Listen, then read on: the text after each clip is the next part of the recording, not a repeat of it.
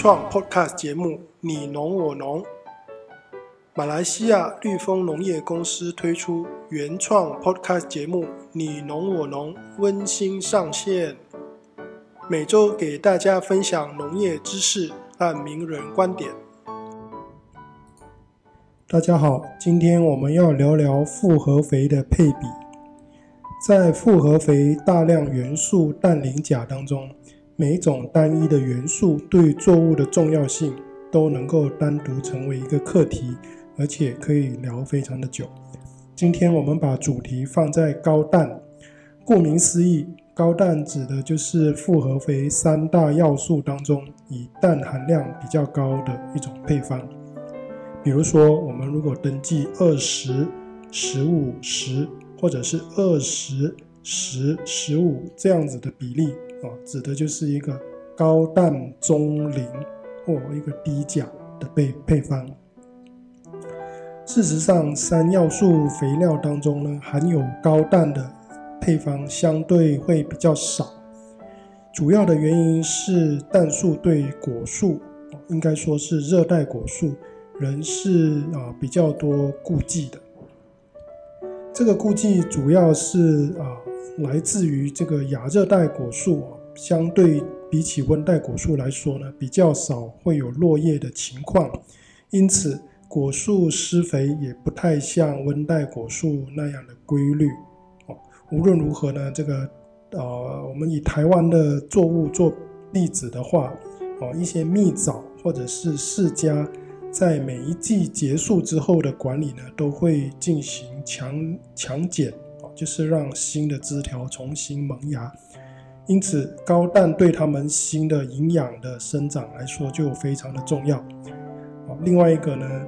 如果在高氮如果的这个配方如果使用不当的话呢，会有营养过旺的问题啊，后果就是不利于开花跟坐果。呃，我们也比较关注氮素在叶片的营养生长上面。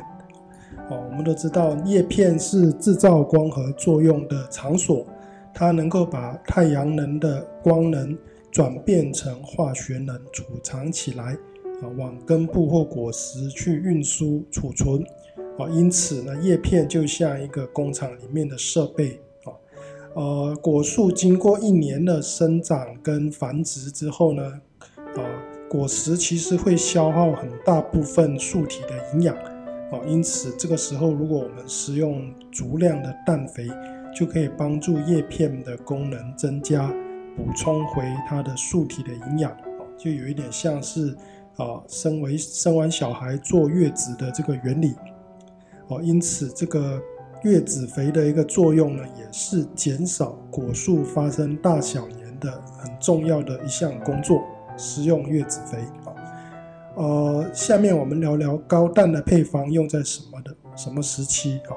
一般果树从幼苗到挂果前的年龄呢，可能会高达两到三年。在这个时候呢，特别会注重氮肥的管理。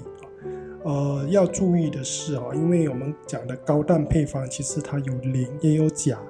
相对来说，如果只使用尿素的话呢，啊，这个复合肥高氮的复合肥呢，对树体的营养会更好，而且对病虫害的抵抗能力也会比单一使用尿素来得好啊。啊，除了幼苗期使用的另外一个重要的时机呢，就是在我们刚刚提到的月子肥哈。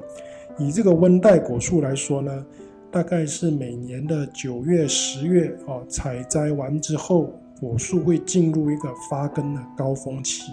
啊，如果这个时候使用高氮的配方呢，